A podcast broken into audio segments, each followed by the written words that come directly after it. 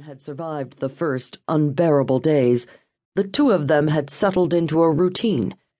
The bastard huffed and puffed, tossing threats, while Glenn protested his innocence, then passed out when the pain turned too ugly. Unfortunately, the commander learned his prisoner's limits fast. At the beginning, they were done in half an hour. Then Glenn would come to in his cell, every inch of his body hurting but by now the commander knew exactly what and how much his prisoner could handle. Their torture sessions could easily last half a day. We could skip today, Glenn suggested cheerfully. What's the point of being boss if you can't play hooky now and then? You go have some fun. Hell, you look like you could use it. I won't tell anybody. The man didn't react as he pushed over the wooden cart that held his instruments with a cold look, he skipped over the pliers and the metal spikes and grabbed a handful of electrodes. He pressed them onto Glenn's forehead and neck, then turned on the nasty little device that delivered the electric shocks. He skipped the lower settings altogether and went straight to 10. Oh, shit. Glenn braced himself in the metal chair. The air crackled a second before unbearable pain sliced through him as if he'd been cut in two by a giant axe. The stomach turning smell of burned flesh filled his nose.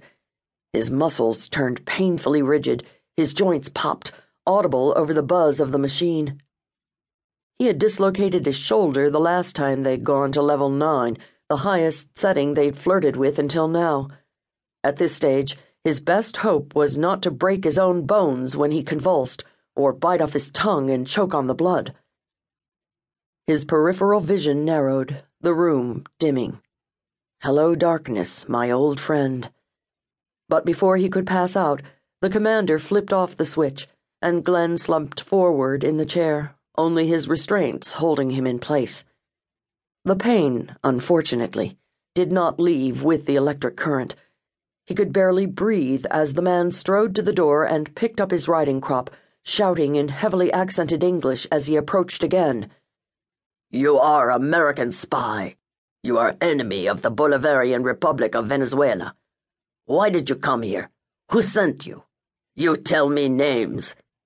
With each sentence, he smacked the riding crop against the side of his boot for emphasis. Inocente. Glenn pushed the single word through clenched teeth, his jaw muscles still contracted.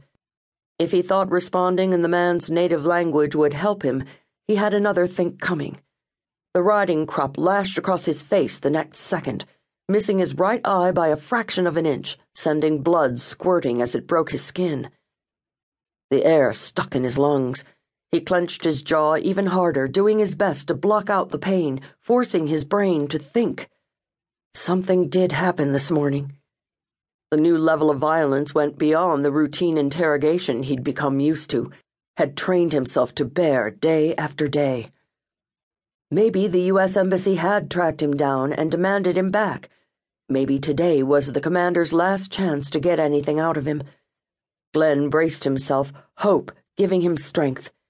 If he had to survive only this one last day, he could handle anything.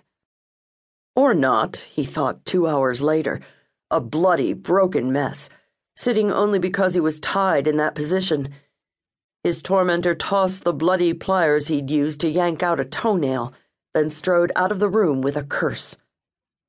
The commander took breaks as regular as a union worker, for which Glenn was profoundly grateful.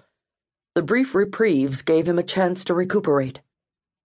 His bladder was full, pressing painfully against his bruised kidneys. His captors didn't allow him use of the facilities while in interrogation the humiliation part of the effort to break him. So he did what he'd been forced to do daily in here released his muscles.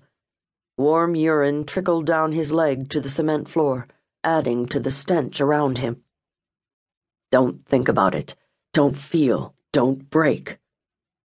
He closed his eyes and went away in his mind, the only thing he had control over. Slowly, a picture formed he stood on his favorite golf course at Myrtle Beach. Sunshine, birds, endless green, the ocean.